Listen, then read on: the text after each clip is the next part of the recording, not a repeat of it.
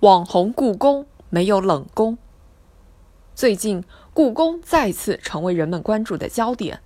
美国总统特朗普的北京之行，第一站就选择了故宫。三大殿、宝运楼、畅音阁，故宫向世界展示着中国文化的源远流长、包容和合。而这几天，故宫博物院院长单霁翔也因为一段演讲视频火了。千万别买我们的东西，太漂亮了，容易弄丢。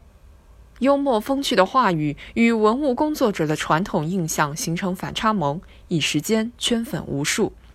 威严与活泼，传统与现代，民族与世界，就这样和谐地集于故宫一身，让这座将近六百岁的紫禁城，九十多岁的故宫博物院，如此鲜活地走进我们的视野。如此亲切地存在于我们的生活。故宫对外开放成为公共的文化设施，始于一九二五年十月十日。五百多年没有对平民开放过的紫禁城，突然向社会开放，自然观者云集。据当时的老员工回忆，当天闭馆后打扫卫生，光被挤掉的鞋子就捡了一筐。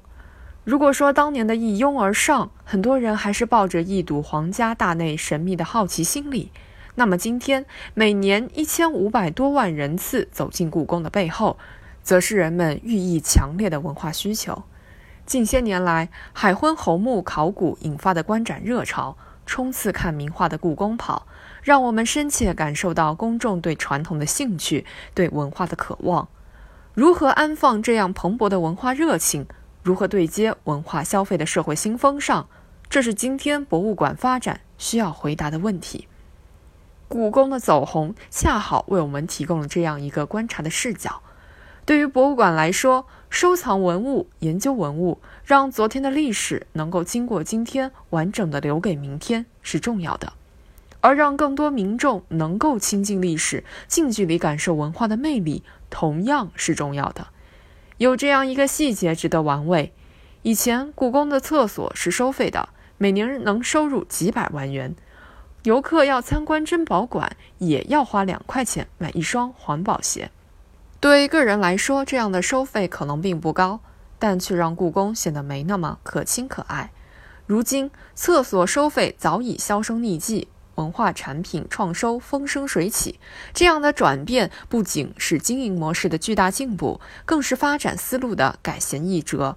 从板起面孔到俯下身子，从自带敬畏感到萌萌哒、接地气、更有亲和力、人情味的人设，不断拉近故宫与人们的距离。今天的博物馆不仅要提供更多的展馆展品，还要让收藏在进宫里的文物、陈列在广阔大地上的遗产、书写在古籍里的文字都活起来，让文化真正走进人们的心里。在这方面，很多博物馆做出了有意义的尝试。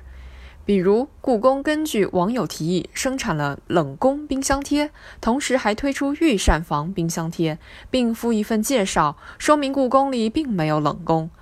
苏州博物馆则是另辟蹊径，每年季节性售卖吴门四家之一的文征明当年手植紫藤的种子。无论是通过充满趣味的文化创意实现知识的普及，还是通过传递四百年老树的种子回望人文精神，都让传统文化在今天焕发了新的生命和活力。故宫的老院长郑新淼曾说过：“故宫是有生命的，因为文化是活的生命。只有发展，才有持久的影响力；只有传播，才有广泛的影响力；只有有影响力。”文化才不会被打入冷宫，而是一直热腾腾的。